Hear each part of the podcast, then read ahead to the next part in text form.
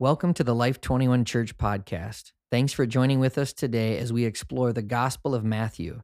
We pray that as you listen, you would come to more fully understand the answer to this age old question Who is this Jesus?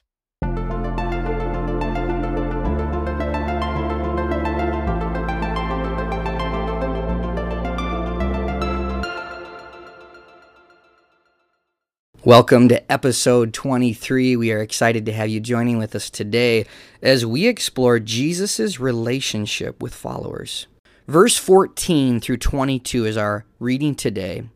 In verse 14, Jesus had just transitioned from ministering to a leper and ministering to a centurion's servant, healing both as a demonstration of his Sermon on the Mount as he exemplified the Father's heart to heal, to bless, anyone.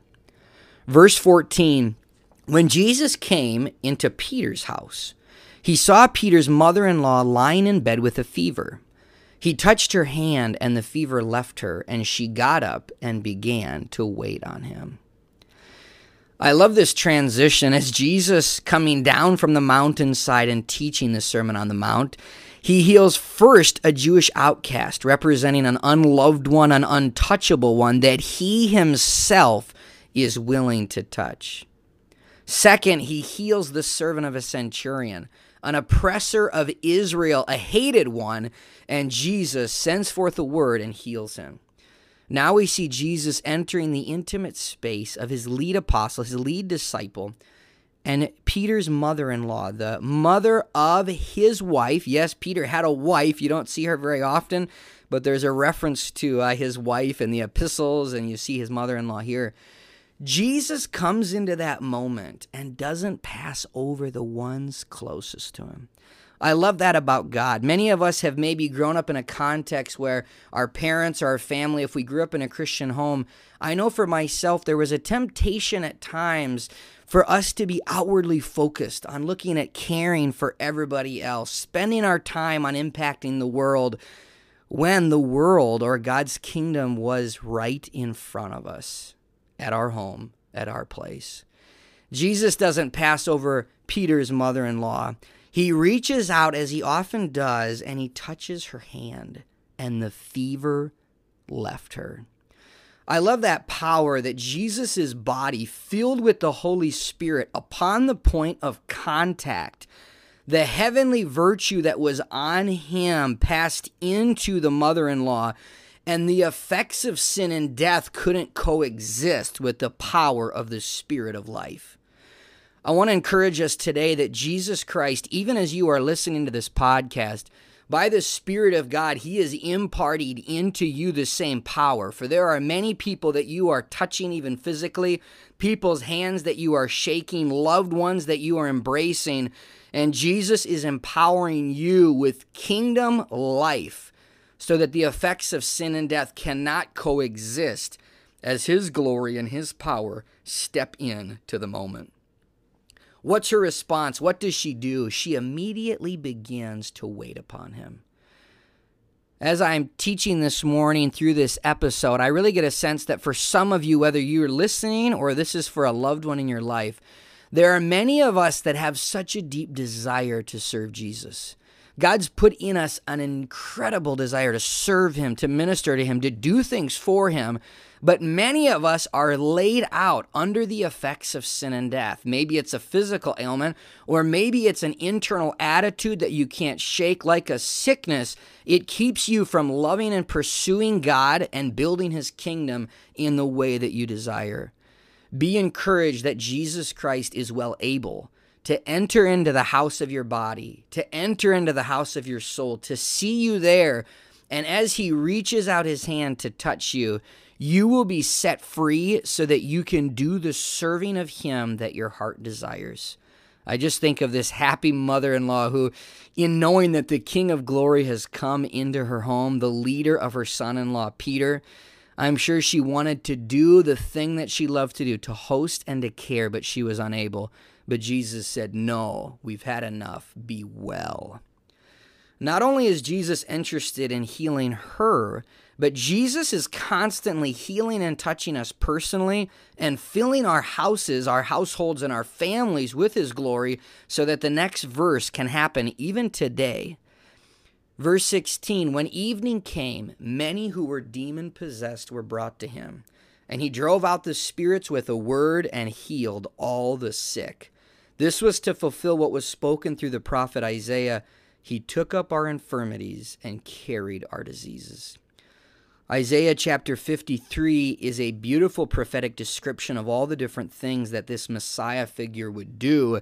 And one of them was that he would be empowered to literally take sicknesses and diseases and carry them away from the person.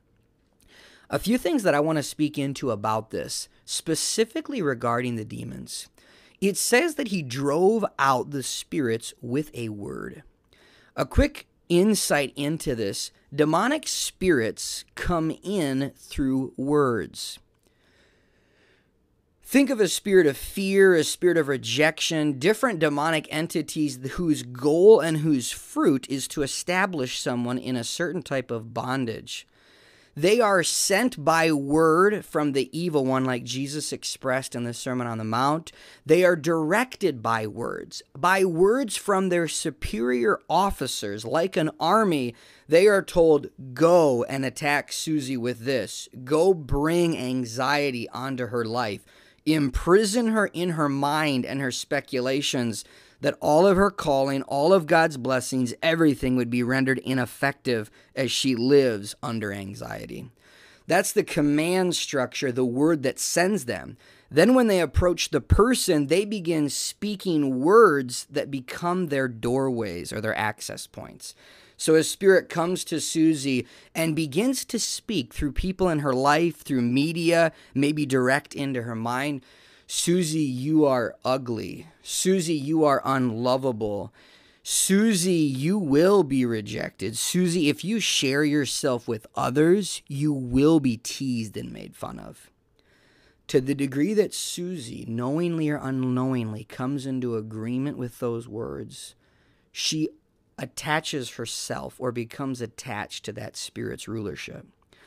So I picture Jesus even now. These people are coming in, demon possessed, afflicted by evil spirits. And what does Jesus declare? He speaks words to remove them. Words of the Lord rebuke you, I command you to leave.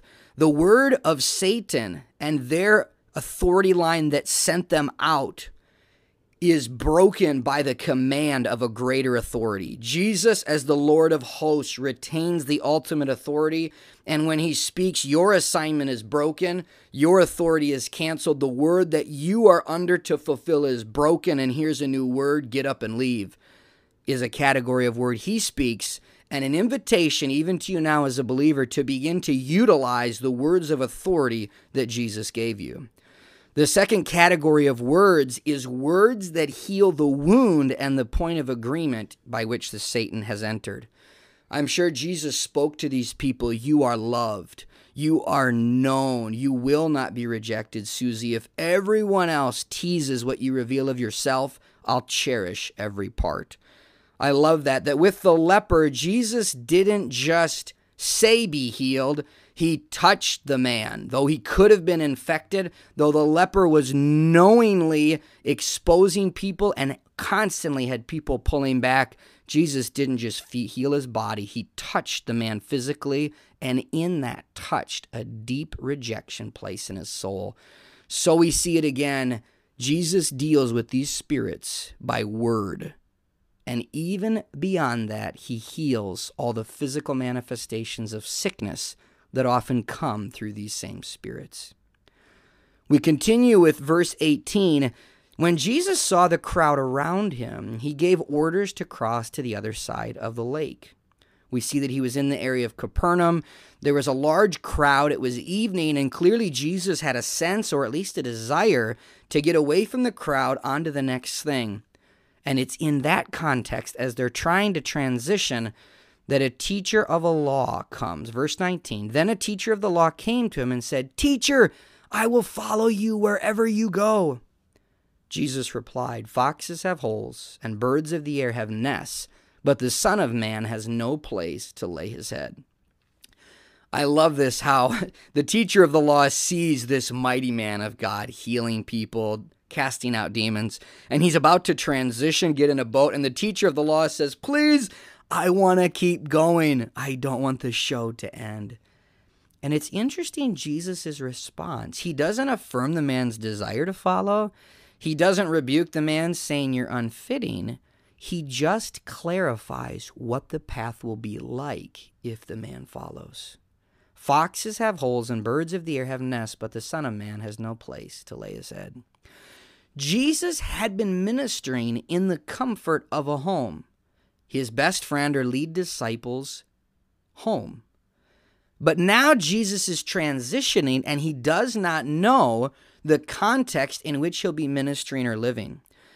And I love how Jesus is so gracious. He wants us to follow him, but he is open and upfront about what following him will look like. We don't know if the teacher sacrificed the comfortability of house and home and a safe space to sleep and follow Jesus, or if when he heard the clarifying point of what it would look like, he turned aside. But the encouragement and the warning remains for us today. Is your bed, is your home, is your food, is your relational security, is any of it more comfortable to you than the comfort of the Son of Man, the Lord of the heavens and the earth? If so, I guarantee you this you will struggle to follow him into everything he's calling you, for he will indeed always call you out and into places where you are tested, and any place you are pursuing something over Him, He will visit that place. He will call you out, and He will give you an opportunity to see clearly Am I committed to Jesus above this comfort, or does the comfort rule over me? Verse 21 Another disciple said to him, Lord, first let me go and bury my father. Now, this wasn't a teacher of the law, this was a disciple, one who had come under, in a specific and somewhat formal way, the teachings of Jesus. And he says, Lord, you're in a transition point. I want to go first and bury my father so then I can go.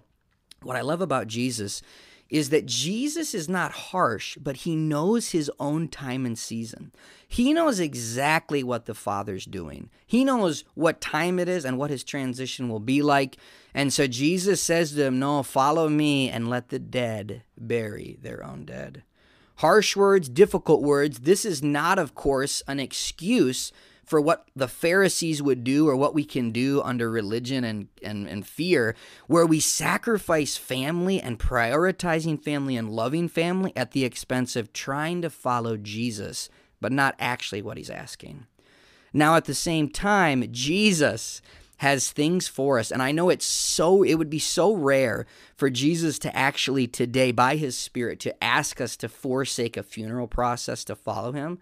But there have been times throughout the world when what Jesus was doing in someone's heart and through his kingdom, it required people even forsaking such a special moment.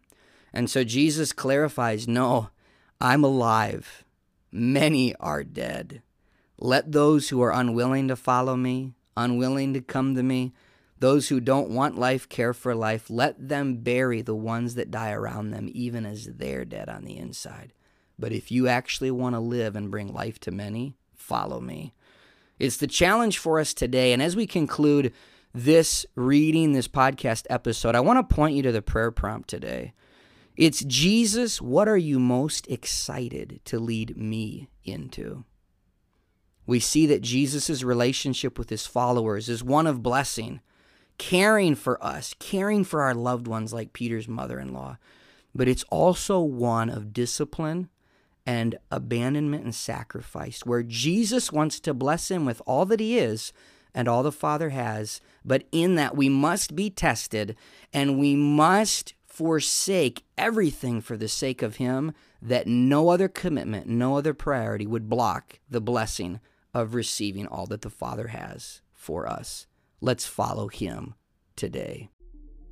Thanks for joining with us today. May God continue to reveal to you by his Spirit who indeed is this Jesus.